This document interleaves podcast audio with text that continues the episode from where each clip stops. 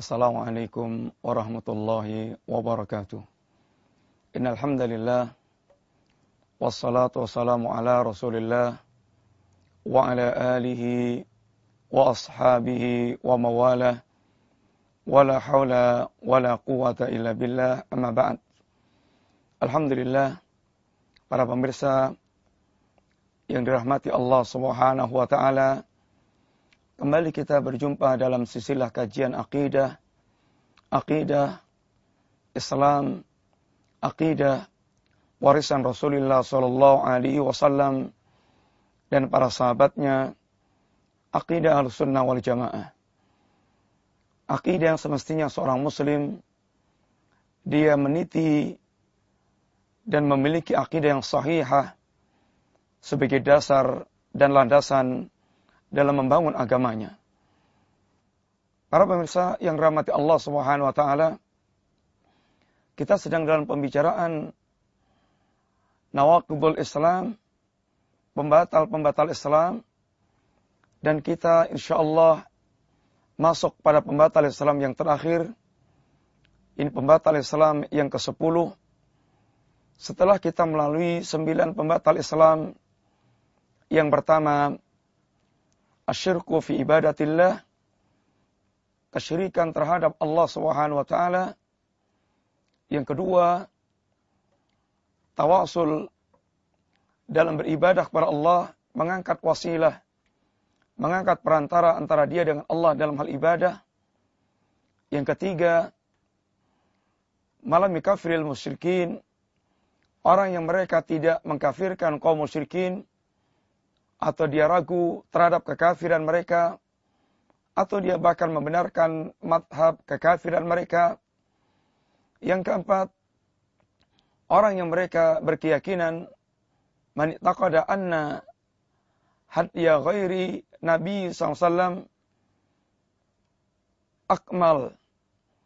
Orang berkeyakinan bahwa petunjuk Rasul, petunjuk selain Rasulullah sallallahu alaihi wasallam lebih sempurna dibandingkan dengan petunjuk Rasulullah SAW atau adanya orang yang mereka berkeyakinan bahwa ada hukum yang lebih baik dibandingkan hukum Rasulullah sallallahu alaihi wasallam.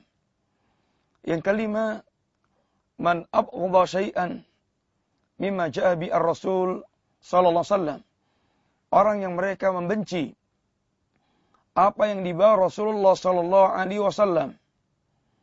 Yang keenam, orang yang mereka istihza memperolok-olok al-istihza bidini Rasul memperolok-olok agama Rasulullah sallam termasuk memperolok-olok simbol-simbol keagungan dalam agama ini. Memperolok-olok Allah memperolok-olok agama Allah memperolok-olok Rasulullah sallallahu alaihi wasallam penghinaan dan pelecehan dan perkara yang telah banyak membudaya di tengah-tengah manusia yang tidak ada rasa pengagungan terhadap Allah, Rasulnya, dan agamanya. Yang ketujuh as Ini perbuatan sihir. Mempelajarinya atau mengajarkannya atau dia rilba dengan pengamalan sihir. Yang ke delapan itu mudhaharatu al-musyrikin. Dia memberikan pembelaan terhadap kaum musyrikin dalam rangka untuk mengalahkan kaum muslimin. Yang kesembilan, orang yang mereka berkeyakinan mani'taqada anna ba'dhan nas an syariati Muhammadin sallallahu alaihi wasallam orang yang berkeyakinan bahwasanya ada sebagian orang yang mereka boleh tidak terikat, boleh lepas dari syariat Rasulullah Sallallahu Alaihi Wasallam. Sebagaimana keyakinan sebagian sufi yang hulat, sufi yang ekstrim, di mana semakin tinggi tingkatan kesufian mereka, semakin lepas dari syariat Rasulullah Sallallahu Alaihi Wasallam dengan beralasan terhadap kisah Khidir dengan Nabiullah Musa alaihissalatu. Dan kita insya Allah masuk pada pembatal yang ke-10. An-Naqib. An-Naqib Al-Ashir. Pembatal yang ke-10. Yaitu Al-I'radu an dinillah. La yata'allamuhu wa la ya'malu bih. Berpaling dari agama Allah subhanahu wa ta'ala. Baik dia tidak mau mempelajarinya sama sekali atau dia tidak mau mengamalkan sama sekali. Kaum muslimin yang rahmati Allah Subhanahu wa taala, para pemirsa rahimani wa rahimakumullah. Sungguh mengilmui tentang agama ini sebuah kewajiban. Demikian pula mengamalkan agama ini adalah sebuah kewajiban. Karena Islam dibangun di atas ilmu dan amal ilmu yang tidak diamalkan adalah jalannya kaum Yahudi. Mereka mengenal agama, mereka mengenal kebenaran, akan tapi mereka orang yang dilaknat oleh Allah Subhanahu wa taala. Orang yang dimurkai oleh Allah Subhanahu wa taala. Kenapa? Karena orang-orang Yahudi mereka mengenal Islam, mereka mengenal kebenaran dan mereka meninggalkan, mereka berpaling dan mereka tidak mengamalkan ilmu yang telah dia ketahui. Demikian pula amal yang tidak ditegakkan di atas ilmu. Bukanlah amalnya kaum muslimin. Dia adalah amalnya kaum Nasrani. Yang mereka beramal, bertakarub kepada Allah Subhanahu wa taala tanpa ditegakkan di atas ilmu, tanpa didasarkan dengan ilmu yang sahih. Adapun muslimin adalah orang yang mereka menggabungkan antara ilmu dan amal agama yang ditegakkan di atas ilmu dan amal. Rasulullah sallallahu alaihi wasallam menegaskan bahwa mempelajari agama Allah dan faham tentang agama Allah adalah sebuah kewajiban dan merupakan alamat kebaikan. Nabi katakan, talabul ilmi fariyadatun ala kulli muslim mencari ilmu, ini ilmu syar'i, ilmu agama, khususnya ilmu yang berkaitan dengan kewajiban-kewajiban pokok sebagai seorang hamba. Semisal dia wajib untuk bertauhid dengan benar, dia wajib untuk salat, dia wajib untuk puasa, dan bagi yang telah mampu dia wajib untuk berzakat dan haji. Maka berilmu tentang perkara-perkara yang wajib ditunaikan sebagai seorang hamba adalah merupakan fardu ain. Kewajiban yang harus ditunaikan setiap hamba. Dan Rasulullah katakan, dan Rasulullah SAW katakan, bahwa mempelajari atau kefahaman seorang tentang agama ini adalah alamat kebaikan. Mayuridillahu bi khairan yufaqihu fid din. Barang siapa yang Allah fahamkan Allah barang siapa, barang siapa yang Allah kendaki kebaikan baginya, Allah akan fahamkan dia tentang agama Allah Subhanahu wa taala. Dan sungguh mengamalkan agama yang telah difahami merupakan taufik dari Allah Subhanahu wa taala dan merupakan alamat kebaikan yang Allah berikan pada hambanya pula Nabi Shallallahu Alaihi Wasallam beliau pernah mengatakan, "Man arada bi abdihi al khaira, ida arada Allah bi abdihi al khaira." Apabila Allah Subhanahu wa taala mengendaki kebaikan bagi hambanya, ista'malahu Allah akan mempekerjakan hamba tersebut. Para sahabat menanyakan kepada Rasulullah sallallahu alaihi wasallam, "Ya Rasulullah, kaifa yasta'milu? Bagaimana Allah Subhanahu wa taala mempekerjakan hamba? Bagaimana Allah Subhanahu wa taala mempekerjakan hambanya? Maka Nabi katakan liwaffiquhu li amalin salih qabla mauti. Allah berikan taufik kepada hamba tersebut untuk beramal saleh sebelum kematiannya.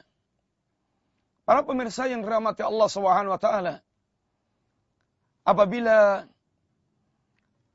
memahami agama Allah adalah alamat kebaikan dan mengamalkan agama Allah Subhanahu wa taala adalah alamat kebaikan pula maka sikap atau kebodohan terhadap agama Allah Subhanahu wa taala adalah sebuah kebinasaan, sebuah kehancuran dan berpaling dari agama Allah Subhanahu wa taala demikian pula adalah kebinasaan dan kehancuran dalam kehidupan seorang. Bukankah Rasulullah sallallahu alaihi wasallam telah menegaskan bahwasanya kebodohan merupakan musibah, musibah yang sangat besar ketika kehidupan ini tanpa ilmu dan ulama, ketika kehidupan ini tanpa ilmu dan tanpa ulama, maka merupakan kebinasaan bagi manusia. Sebagaimana Nabi katakan, sesungguhnya Allah Subhanahu wa taala la yaqbidul ilma tidak akan mencabut ilmu yang tasi'uhu min suduril ibad yang Allah akan mencabut ilmu begitu saja dari, hati para hamba. Dari dada para hamba. Inna Allah la yakbidul ilma intiza'an. Yang tasi'uhu min sudurin nas. Allah subhanahu wa ta'ala tidak akan mencabut ilmu demikian saja dari dada manusia. Walakin yakbidul ilma biqabdil ulama. Akan tapi Allah akan mencabut ilmu dengan dimatikannya para ulama faidha lam yabqa aliman hingga apabila telah tidak ada ulama tidak tersisa ulama ittakhadan nas ru'usan juhalan manusia akan menjadikan para pemimpinnya dari kalangan para juhala orang yang bodoh tentang agama Allah Subhanahu wa taala faida su'ilu fa'afta bi ilmin apabila mereka ditanya tentang ilmu tentang masalah maka dia akan jawab tanpa ilmu. Maka akibat yang akan muncul fadallu adallu. Mereka sesat dan menyesatkan manusia.